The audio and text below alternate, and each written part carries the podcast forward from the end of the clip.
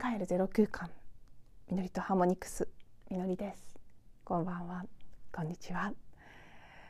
はい今日はですねクリスマスイブ2022年12月24日の夜に録音しています、えー、聖なる夜ということですね。なんだかね普段そんなにクリスマスイブってもう大人になった今は意識しないですけど私は特段イベント好きでもないというかむしろイベントは結構スルスルタイプなので。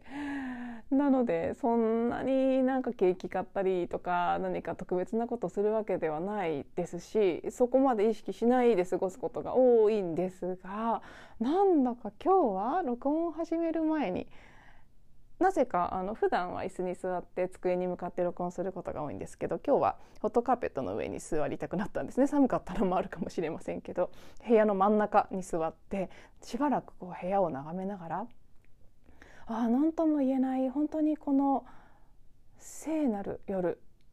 という感じがするなって思いながらしばらく何話そうかなというのも感じつつね。何をしてるでもなく 部屋の天井とかを眺め回して過ごす時間がありました。ちょっとこう不思議な質感が漂っているなというふうに思います。ねあのいい意味でです。うん。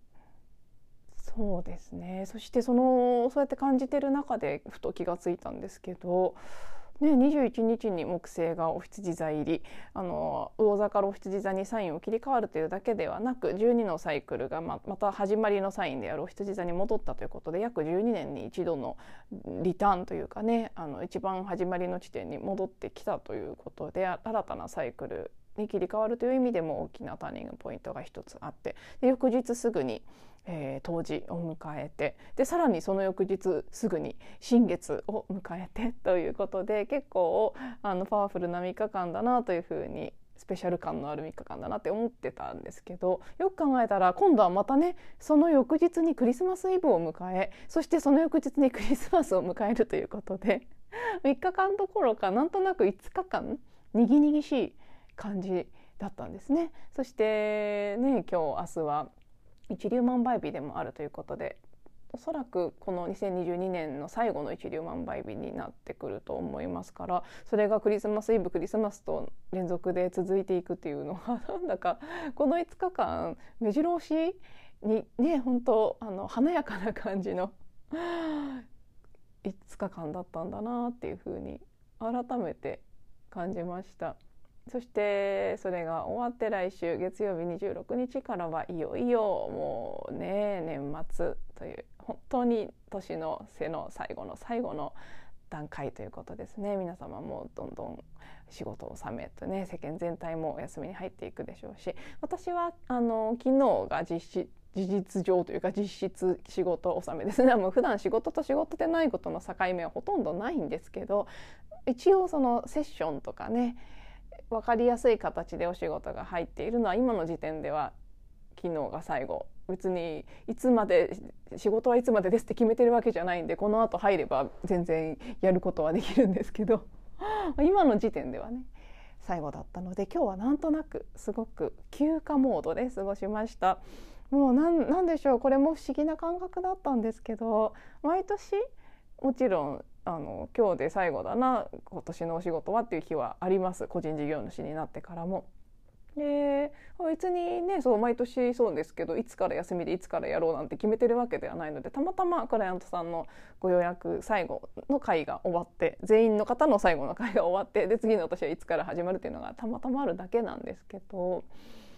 なんかね今年はいつになく仕事納めっていう感じがしたんです。かつ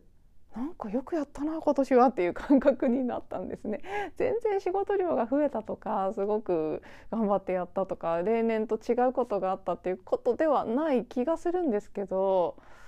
ねクライアントさんの数とかセッションの数とかそういうところでいけば例年通りという感じですけどね。なんだかわからないそのもちろんセッションとか目に見えてはっきり分かる仕事というものだけではなく自分がライフワークのように日々生きる中でやってることも含めて何とも言えないやりきった感？いやーなんか今年は偉かったっていうような不思議なね。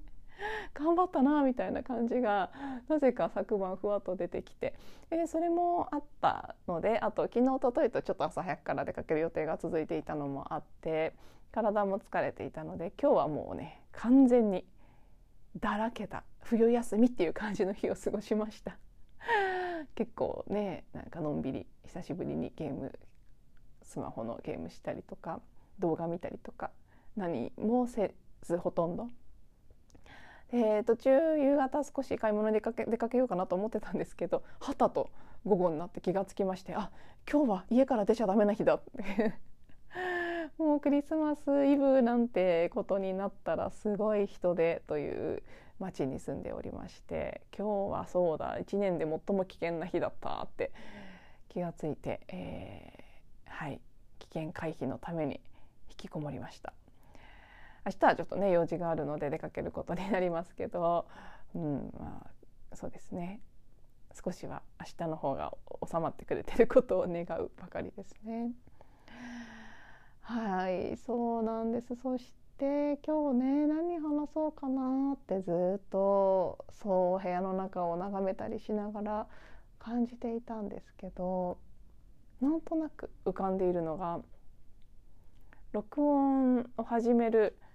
直前録音するぞという体制に入る前ですね入ってからしばらくはなんかふわふわといろいろ感じてたんですけどその前にポンって浮かんだ言葉があってそれが「これからは音と遊んで生きよう」っていう言葉だったんです。はあ、これはですねまあかな私の中では結構深い意味を持つ言葉でもありその心はというところも含めて少し今日はね個人的な話になりますがいつも聞いてくださってる皆様に是非私の近況を知ってもらおうというのも含め何でしょうね決意表明みたいな感じも含め。ちょっとね今見えてるものをお話ししてみようかなと思っています。主にはその音というテーマに関することですね。昨日新月の願い事にもたくさん音に関することを書きました。私の中で、えー、この数日特にですねまあ、もう徐々に徐々に数週間前から始まってたことではあるんですけどこの何日かでより一層自分のうん決意とか覚悟とかっていうとちょっと重たいですけどそういう一般用語で言うとそういうものに近いものですね。もう少し軽やかではあるんですけど何かはっきりと自分の方向性が見えてくるような感覚。これでいいんだというふうに確信するような感覚が増してきていてその一つがやはりこの音というものを追求するその道に入っていくその扉を開くぞということで結構うん、意志が固まってきた感じなんですね。そうしようとしたというよりは自然とそれが起きたという感じです。あのこのポッドキャストを始めてかなり初期の音声だったと思います。ちょっとどれぐらいの時期だったかははっきり思い出せないんですけど少なくとも1年目のどこかでえー、一度ご紹介したことがあるんですが私がかつてレムリアのチャネリングのセッションをしてもらった時のことです。まあ、セッションというかメールでそのチャネリングをしてくださる方が下ろした情報を文章で文字でもらうような形のものだったんですね。その中で私が言われたことその文章がとても私にとって大切なものでえー、1回あるエピソードの中でそれを朗読させてもらった回があったんです。もしね覚えて少しでもなんとなくあったなぐらいでも覚えてくださってる方が いらっしゃいましたらありがとうございます。今日はあのその時聞いてないという方もいらっしゃるかもしれないですし聞いた方もあんまりそんなにね細かくは覚えてらっしゃらないと思うので重複ところ重複するところはありますけど少しその文章もご紹介しつつうんその時にもらったメッセージが私の中で今改めてはっきりとよりくっきりした形で浮上してきているという感じがあってそれがこの来年以降の私の人生を大きく動かしていくことになるなという予感もしていておそらくなので結果的にこちらのポッドキャストにもだいぶ影響が出てくると思うので だからこそのいつも聞いてくださってる方にいち早くシェアしようという思いもあってこのテーマを選んだんですけど。とそのねレムリアのチャネリングあのちょっとごめんなさいねレムリアの説明とかチャネリングって何みたいな方ももしかしたらいらっしゃるかもしれないんですけどそこは今日説明してると 長くなっちゃいますしおそらく知ってる方が結構多いかなとも思うので、えっと、そこは割愛させていただきます。レムリアというのはね本当に太古の昔あったと言われている歴史上には残っていませんがあの学校で習うような歴史には残っていませんがスピリチュアルな世界では実在していたと言われている、えー大陸の名前です。日本もその一部だったというふうに言われています。特に日本人の方たちはレムリアにいい記憶を持っている人が多いというのが私のこれまでのいろいろな人に出会って話したりしてきた時の実感ですね。欧米と全然違うんですよ。レムリアっていうものに対する感情が。日本人って。で欧米の人たちはどっちかというとツイートしていつも語られるアトランティスというねまた別の大陸そっちにいい思い出を持ってる人が多くって面白いなって思いながらいつも聞いてるんですけどそのレムリア私もレムリアの記憶がどこかあるような気がしている人間の一人で何とも言えず理由はよくわからないけれどもレムリアに関することに、うん、知らず知らず惹かれてしまうということがこれまで多々ありましてハワイとかに惹かれる人、まあ、日本人ハワイ好きですけど日本とかハワイとご縁のある人はほとんどがやっぱりレムリアン魂の人たちじゃないかなと思います。でこのレムリアということはだからもう会社辞めた頃からずっと自分の中でキーワードの一つだったのでこのチャネリングをしてくださる方はレムリアの時自分が何をしていたのかっていう情報なんかを下ろしてくれるものだったんですけどを知った時すぐ申し込んででそれでもらったこと「あなたとレムリアの物語」というタイトルでのチャネリングの中で言われているのが私はレムリアの時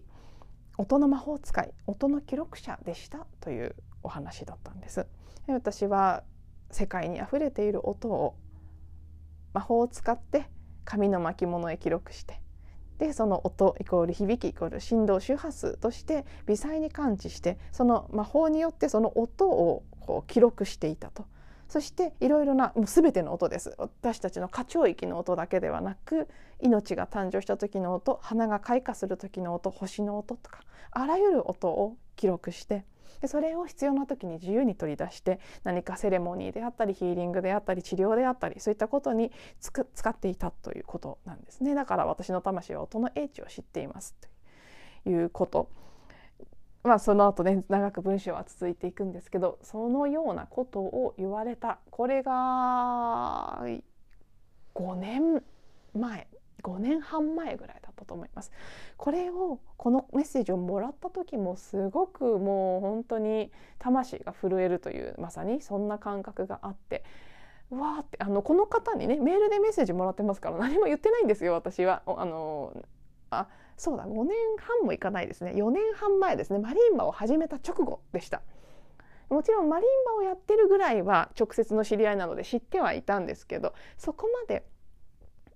直接の知り合いと言っても会ったばっかりの方だったのでそんなに私が音のことに興味があるとかっていうことをその方は知らなかったはずですしそもそも私自身もその時点はまだマリンバを習い始めたというぐらいしか。自分の中にもなかったんですそしたらこんなメッセージが出てきてすごくこう感動したというかねこう結構いい意味で衝撃を受けたという体験がその頃ありました。でその文章の中ですですねいろいろともちろんその音に関してとか私と音の当時の関わり方についてとかさまざまなことが書いてあるんですけどうーんこのね私の魂にある音に関する英知というものを蘇らせるために、えー、音ね、振動でありバイブバイブレーションであり。そしてその音と仲良く遊んでいたレムリアでの子供時代のように音の魔法と遊んでください。という一文があったんです。急にこれがさっき浮かんできたっていう感じですね。音と遊ぶ。最近あのマリンバももちろんそうですけどディジュリドゥをアボリジニの伝統楽器であるディジュリドゥを習って吹き始めていてディジュリドゥもすごく倍音が鳴る楽器マリンバもそうなんですけどね。で特に倍音を鳴らす楽器です。マリンバはそんなに意図的にあの普通に何て言うんでしょうね。西洋楽器として音符で楽譜を弾く場合はそこまでガンガン倍音を鳴らすということはしないです。もちろん今後ヒーリングに使っていこうとなったらあの倍音の部分を引き立てていくってことがあると思うんですけど普段の演奏ではそこまでねあの倍音はもちろん鳴りますけど鳴らすわざわざ鳴らすってことはしないんですけどディジュレドはもう倍音が出るように吹きます。でその倍音が鳴ってる時の振動なんかを結構こう管楽器で直接吹いてるということもあって体で感じますね。音は単音なのであのマリンバのようにいろいろな曲を弾くとかいろんな音を出すということはできませんけどだからこそのシンプルにバイブレーション響きを楽しんでいるという感覚が強いんですね。なのでさっきもマリンバの練習をした後にディジュリドゥを吹いてその後音声の録音を始めようとしてたんですけどもうディジュリドゥを吹き終わった時点でこのバイブレーション音振動と遊ぶという感覚がすごく私の中であって楽しくなっちゃったんですね。やっぱり楽しいな音と遊ぶの楽しいなただ音楽を奏でる音符を見て音を弾く演奏するということじゃなくてその響きそのものを体で感じてそう子供のように音や響きと遊ぶっていうこと。今までこのレムリアのチャネリングのメッセージは何回も何回も自分の中で読んでますけどこの部分ですね。音と遊んでいたレムリアの時の自分の子供時代のようにというところはそんなに注目していたわけではなかったので今日急にここが浮かんだのがなんだかね意味深い感じがしてそしてそうあってそう本当に自然と自分の深い部分どこかしらから浮かんできた言葉だったんです。あ来年からは音と遊んで生きようってもう人生そのもの音と遊ぶことだけにしようぐらいの感じで出てきたんです。もちろんマリンバを弾くとかディジュリドを吹くとかこうした音声配信という形で言葉声のバイブレーションお話という形で響かせること。そしてそれ以外の音のワークをやっていくということも含めてあともちろん聞こえない音ですね。それも含めてそこを追求していく。追求していくっていうのがなんか難しい感じとか努力する重たい感じではなく音と遊ぼうっていう感じで出てきたことが自分の中でとても新鮮でうご嬉しくもありましたしそこはねもう本当にはっきり来年以降の自分の方向性としてかなりこの何日かでクリアになってきている部分なんですね。うん、そしてあの具体的なことで言うとえーと、以前こちらのポッドキャストでもそのね、開催されていた頃にお話ししたグローブサウンドヒーリングカンファレンスそれを主催していたサウングローブサウンドヒーリングインスティチュートという、えーと、アメリカのカリフォルニア州かな？サンフランシスコがあるのはカリフォルニアですね。カリフォルニア州で、えーとちゃんともう認定されているいわゆる専門学校のような、カレッジですね。えーと、職業訓練をする学校として認められている、えー、ところがありましてその教育機関本当に素晴らしいコースを提供しているんです。でサウンドヒーリングをする人を養成する半年間のコースがありましてプログラムがありまして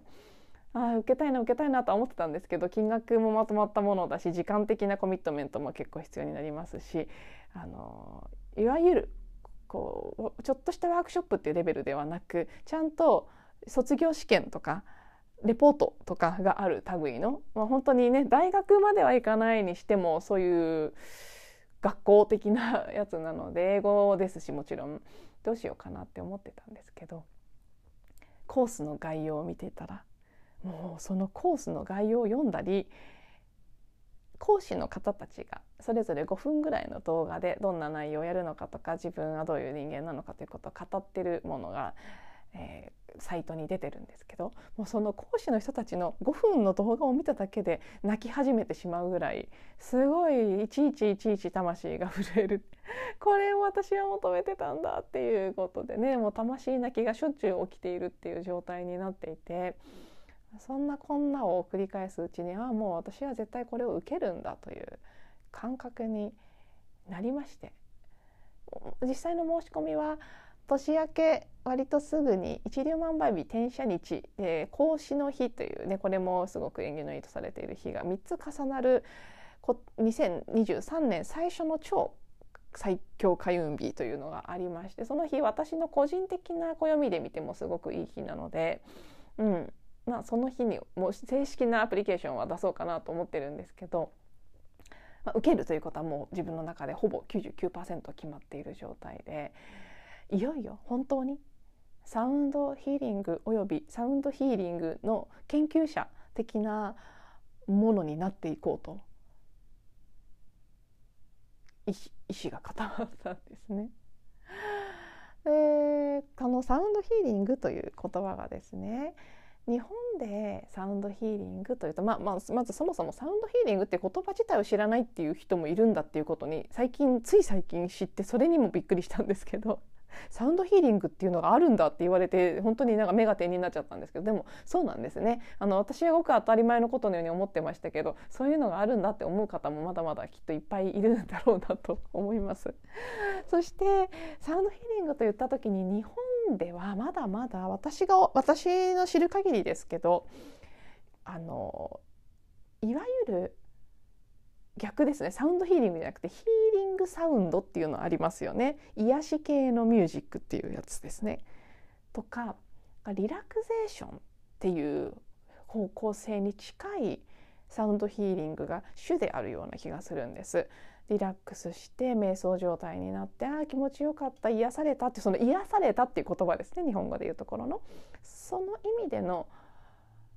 ヒーリングをイメージする方が多いじゃないかと思います。し実際日本で行われているサウンドヒーリングというのはその手のものが少なくとも巷に出てるものは大半だと思うんですけど私がこれから学ぼうとしているサウンドヒーリングっていうのはもうその域を超えている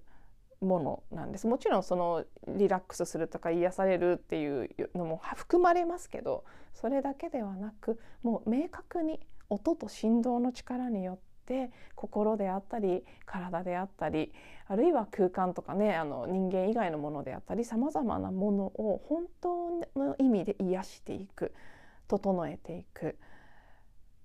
うん人であればそのウェルビーイング健やかに生きがいを持って生き生きと健康的にもちろんそして喜びにあふれた人生を生きていくというその力を高めていくことであったりなんならもう地球の癒しとかももちろん含まれますねあの環境っていうことですね水の浄化とか。そういうのも含め病気を治すとかそういうレベルも含めてのもっともっと音の世界には可能性があって以前波動の法則のことをご紹介した時も話しましたけど全てのものは本来波動でできています。でそこにまさに私がレムリアの時やっていたようにそれぞれのものが発している音すなわちバイブレーションというものがあってそれを記録することができればそれを把握することができればそれと同じ周波数のバイブレーションを当ててあげればそれは本来のバイブレーションを取り戻すことができるので仮に例えば病気であれば細胞が本来のバイブレーションから何かしらの理由で歪んで違うバイブレーションになってしまっていることが病気の原因だというふうにも言われていてそれを元に戻していくことができるという可能性があるんですね音にはそういうもう可能性があるということはアメリカを中心にもう医学や科学の分野でもかなり研究されていることでもあります。で私はそのレベルまで見た中でのサウンドヒーリングということにすごく興味があってもちろんねあのさっきも言った通りこうリラックスできるとかスピリチュアル的に目覚めていくとかそういうところに使われていくサウンドヒーリングの効果というのも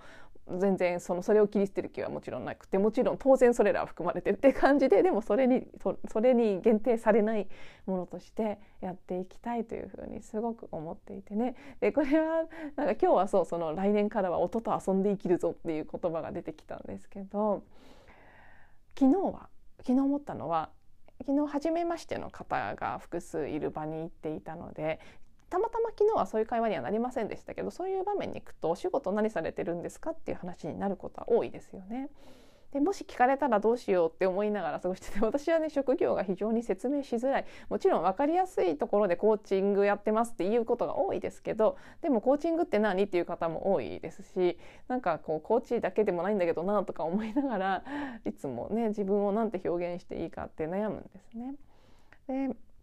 なんかねあ来年からはこのコースも受けることだしうんサウンドヒーリングとかそのサウンドヒーリングの研究およびそのヒーリングそのものをやってますっていう感じのことだから音の力で人々の健康であったりウェルビーイングというのを高めることその研究をすることをしてますって答えられるようになるな嬉しいなってすごい思っていたんですね。そうなのでなんかねこれまでも実質そうでしたけどでもどこか逃げ腰だったっていうかどこかコミットしきれなかった部分があるんです結果的に音と音楽とか、まあ、音およびバイブレーションおよび音楽に関することばっかりやってましたでコーチングのセッションも結局もちろんあのコーチングというスキルを使ってセッションをしてますけど多分一番影響を与えてるのは私が発するバイブレーションじゃないかと思いながらやってる部分もあります。なので まあね、コーチングにもそれは含まれているんですけどより一層音というところにコミットしていきたいというのがなんかこの頭で考えてそうするのがいいとかっていうことではなく自然と湧き上がるようにうん出てきて固まってきた勝手に固まってきたっていう感じなんですよね。もちろんこのサウンドヒーリングカンファレンスというものに出会えたことそれをたまたま知ったことで出会ってすごく私の心が響いた私の魂が震えたということそのサインを受け取って、えー、思い切って申し込んでみようというふうに思ったということですね。そうすると面白いですね。よくこういう話は今までも聞いてたことですけど学費を払うんですけど1月申し込んだ時にもちろん。でも全く同じ額の収入が1月にある予定なんですね。なのでまあやっぱりこういう風になってるんだなってよく聞いてたことではあるけど本当にそうなんだなっていうことを感じたりもしながらですね。はい。そんなことをつらつら話しているうちに随分長くなってしまったので今日はこの辺にしようかなと思います。突然終わりますけど。何のオチも結論もどなたかの役に立つような話は多分今日はなかったと思うんですけどこれからの私という感じとあとはま音の可能性ということもしかしたらその部分はねどなたか興味を持ってくださる方もいらっしゃるかなと思いますけどもちろんもう学んだことはどんどんアウトプットしていきたいなと思っているので来年以降はそういう音に関することもデモセッションであったりワークショップであったりということをもうしながら学びを進めていきたいなと思ってますのでそういうのもぜひ楽しみにしていただけたらなと思います。しこちらのポッドキャストでもいろいろなお話であったり実際の声を使ったワークであったりいろいろもう一番最初に実験する場所はこの番組の中になっていくと思いますので聞いてくださってる方に少しでもね何か還元できるものがあればいいなというふうにも思っているのではい。あのぜひとも楽しみに一緒に楽しみにしていただけたらすごく嬉しいなというふうに感じています。はい。で昨日も予告しましたが明日は音声配信お休みの予定です。クリスマスの日皆様どうぞ良い時間をお過ごしください。そしてまた来週の音声でお会いしましょう。はい。今日も最後まで聞いていただいてありがとうございます。